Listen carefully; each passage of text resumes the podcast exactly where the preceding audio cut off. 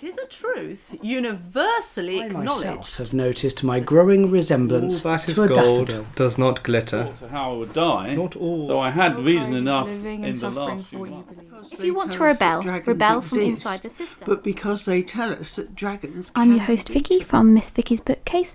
Let's begin our story together.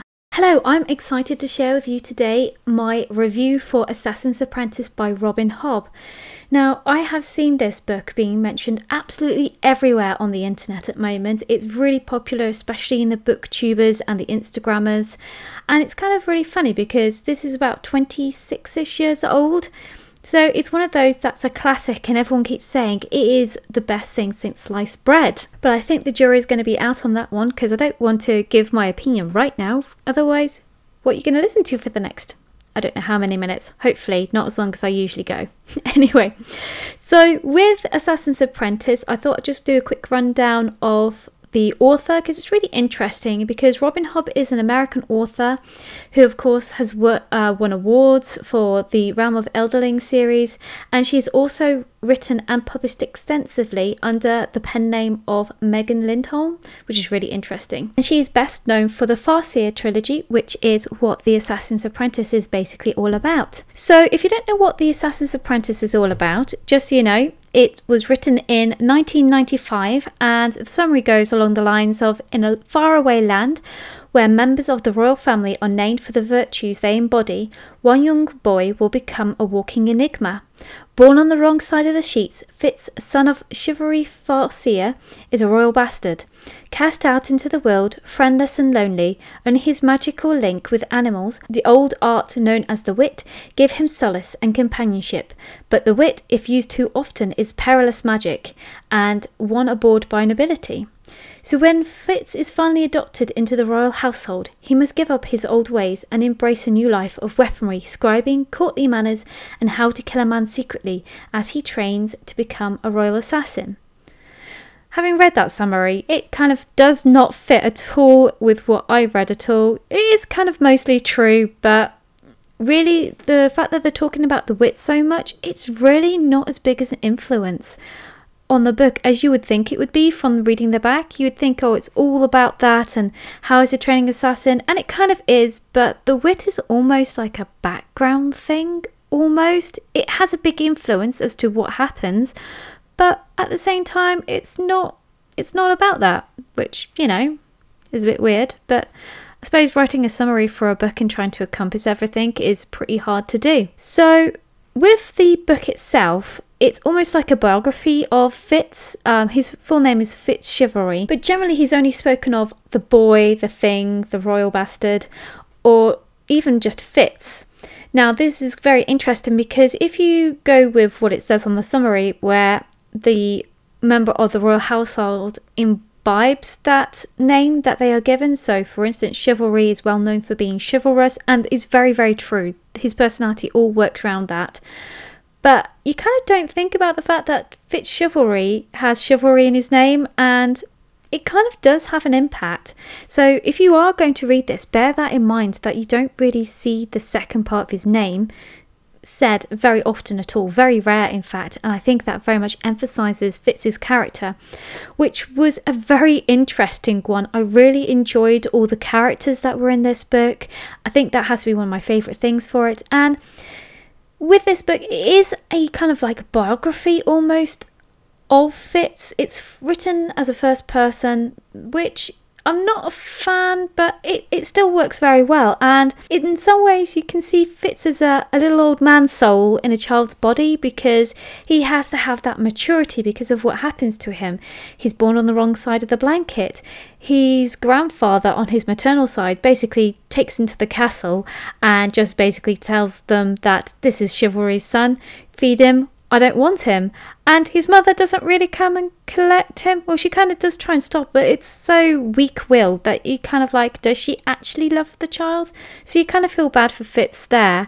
And the other thing is he's such a solemn child with it. He doesn't get very upset. He's very curious, and that's why I kind of think of him a little bit like an old man. He takes what happens to him so much better than I would say like an ordinary child. And that's not to say that Hobb has given him an adult personality in a child's body. No far from it. He just, there are some children who have what I call the old man soul or the old soul, where they just are naturally quite mature, and this is definitely what Fitz has. It's interesting because this does juxtaposition between his youth, where he doesn't quite understand what's going on in the world around him, because of course he's 6 years old when this book begins, and he has that perspective of a child, so we're seeing everything through the child's eyes. And it's very difficult actually, because you kind of don't know what's actually happening at the world at large. You can see Fitz's world, it's narrow in the work he does for Burrich, who is the man that he's given to keep in keeping, and like when he escapes into the town of Bookkeep where he meets his friends. It's very much like you are seeing it from the child, and that is all you're going to be seeing, and it's very well done in that way. An instance of this actually is, this is quite a good one. This is full of spoilers, by the way, so if you don't want to know anything at all about this book, skip to the very end of my podcast and you'll find out if I liked it or not.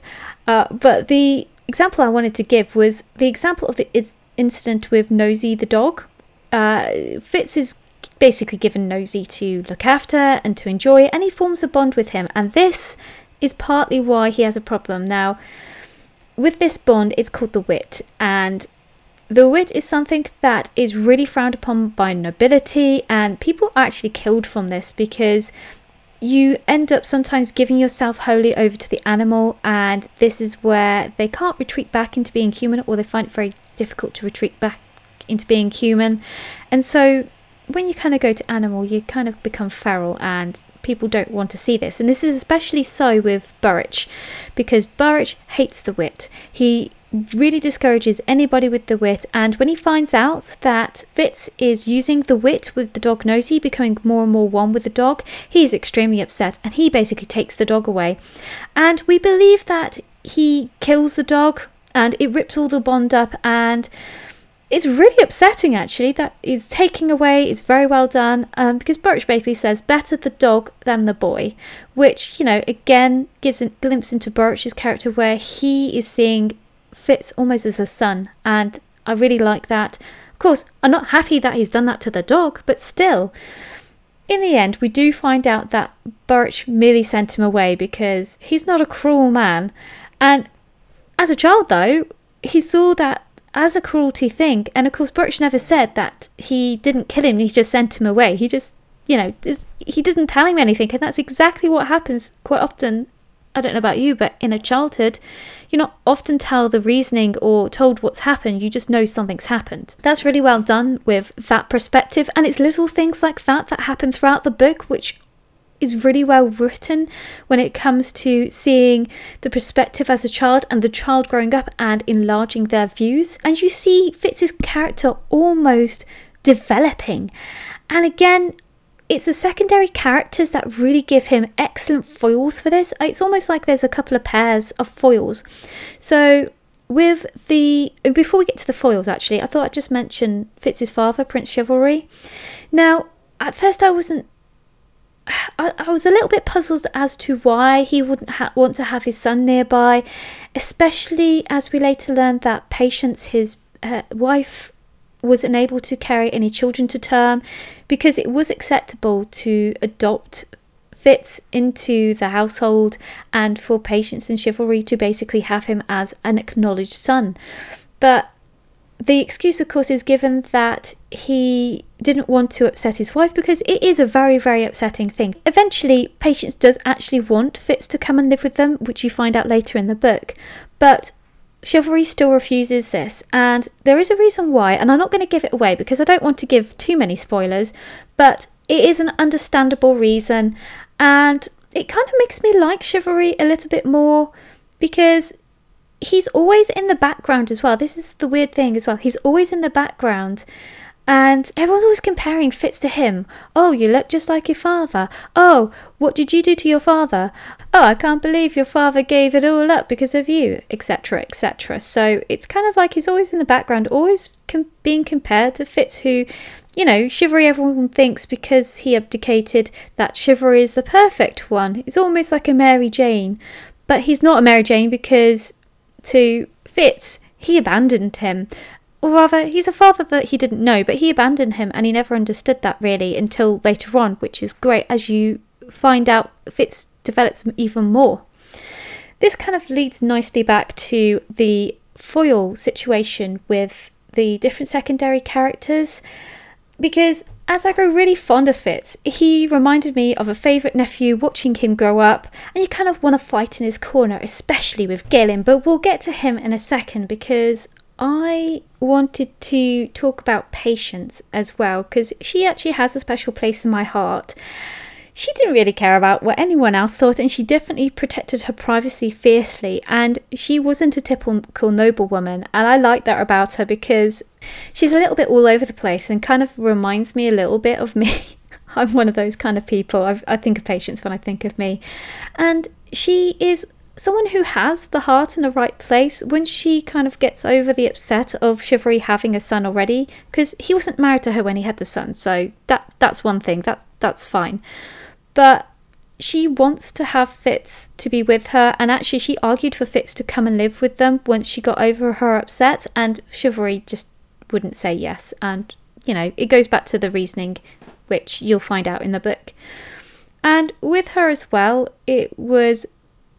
she kind of like, I wouldn't say she's the mother figure for Fitz, but she certainly gives him a more maternal figure to look up to, and he does have a great relationship with her. I'm just glad that Fitz actually had some kind of more feminine relationships in there, because it is very male heavy, which is fine because, you know, he's a boy, he's more often going to be in the company of men compared to women anyway, and he does have a friend in Molly Nosebleed, or at least that's her nickname down in the poorer section, but it's very few and far between, other than of course the Arms Mistress. That's kind of the other one, because the other women didn't really have much to do with him. Anyway, I'm getting off subject. But with Patience, she definitely isn't the typical noblewoman, and I like that because she just does whatever she's interested in. She goes and studies plants, she learns instruments, she does different languages, and she's definitely a hoarder, which makes me laugh even more. But at the heart of it, she is a kind woman, and I like that again. We do not have enough kind people in these books. Sometimes the people write characters that are just hard as nails, and you kind of don't really want that. So she is a very good foil for Fitz, because she and Chivalry are both excellent foils to reflect onto Fitz how his life is, and how both of them being secondary characters influence Fitz, especially as Chivalry you don't even actually meet, which is a really great way, because this character is off in the distance, you don't ever meet him, but very impactful for Fitz. And it's the same with Patience. Patience gives that excellent foil for Fitz to have a new facet in his growing diamond. Well, that sounds a really bad metaphor, but it does give Fitz a different facet to his personality. Now this leads on to the other foil that I wanted to talk about, and that is Galen and Burrich.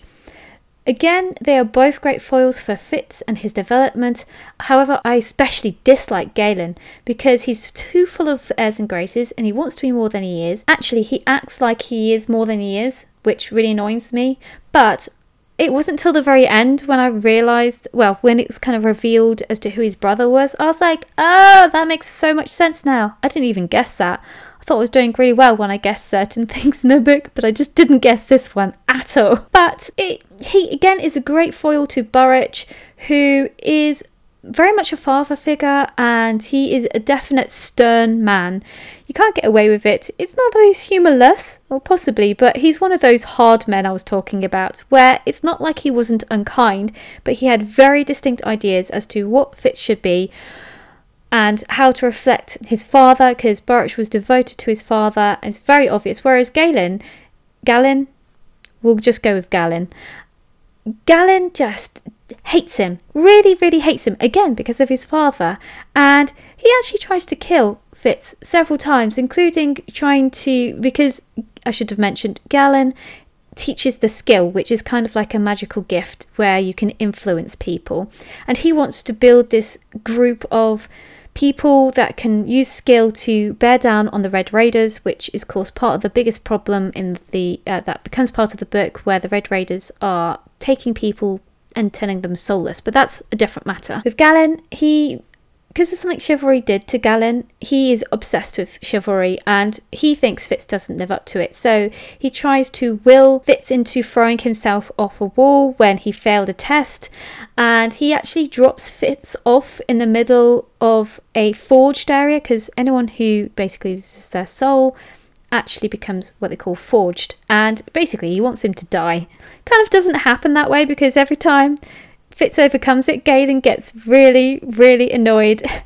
That makes me so much happier. I know, petty of me, but it's still, you know, it makes a difference. Burrich, on the other hand, he's great as a secondary character, as a father figure. He isn't perfect at all. He's very stern. He has a big blind spot about the wit and sometimes a little bit about the skill.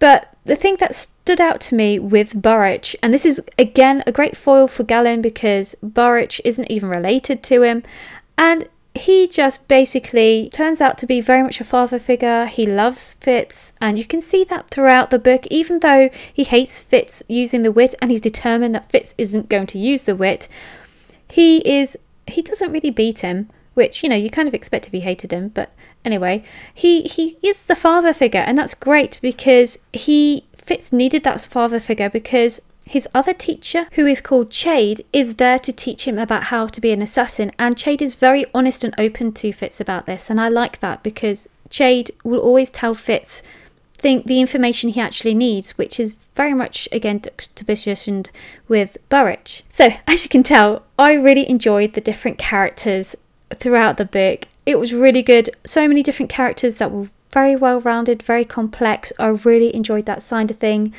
and I also kind of enjoyed the moral dilemma that Fitz had a bit with becoming an assassin. When he agreed to it, to become an assassin, he was 10 and didn't really understand at all. He felt much better at doing that compared with killing for political gain. So, example, Fitz was actually sent to kill the future king of the Mountain Kingdom, and Fitz wasn't easy about this because it didn't really gain anything.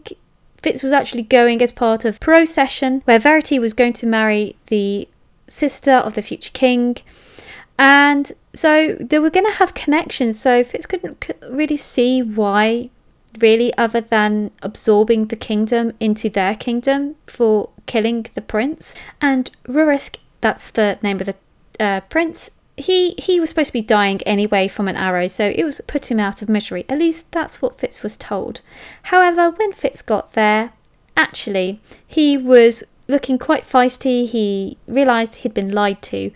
And so Fitz was really reluctant to kill him, and even more reluctant when his uncle, Prince Regal, told him he had to, because it felt like there was something going on that Fitz didn't know about, and it was very, very obvious in this entire part of the book that Fitz knew there was something, but he couldn't quite figure it out. And Fitz almost loses his life from not figuring it out, kind of. He kind of got most of the information, but not quite. I mean, bear in mind, he is 16, and he did quite a good job with trying to get around what Regal was saying and the orders that Regal were giving. So I think kudos to Fitz for doing that. He's not an intelligent young man, but I think he needed help there, definitely. And of course, none of his mentors were nearby. And I think, again, that's deliberate, especially for Chade, because if Chade had been there, then the whole situation wouldn't have happened. Of course, then we wouldn't have a story either.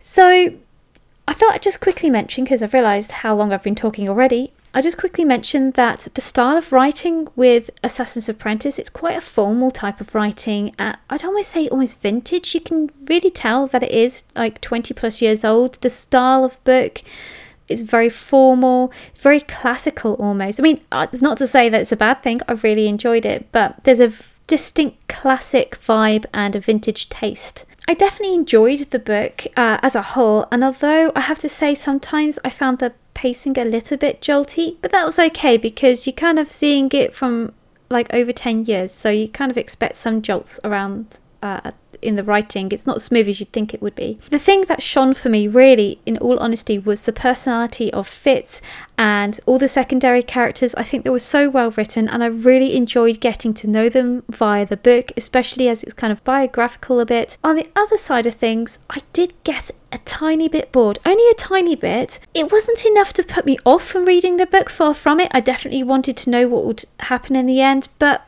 I kind of, maybe the pacing was a little bit slow for me. I do tend to find I prefer fast-paced books, and this is a little bit slower. Not slow, just a little bit slower than what I would actually like. I'd put this as solid 3.5 stars, as I was not gripped to my seat, but definitely, to quote Robin Hobb herself, I liked the book and I'd loan it to a friend, and it went everywhere in my jacket pocket or my purse until I finished it.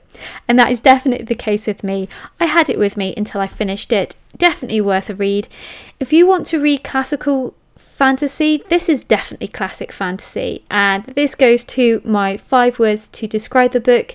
Now I'm going to say this one word quite wrong because I can never pronounce it. It's a Bildungsroman. Magic, political intrigue, biographical, because it kind of is, and classical fantasy. So I hope you've enjoyed listening to how I feel about the book and whether this has inspired you to also read the book. I've really enjoyed it, so I hope you do too. And I will see you in the next podcast. Bye! Ankh-Morpork, Pearl of Cities. People really are this like houses is not with vast rooms. Libraries were full of ideas, perhaps the most dangerous and powerful. She delighted in the smell of the ink, the rough feel of the paper. Had commented once that Neil had a gift for making someone enjoyed by children is not a good children's story. Very weak-minded, refused to be influenced by literature and poetry.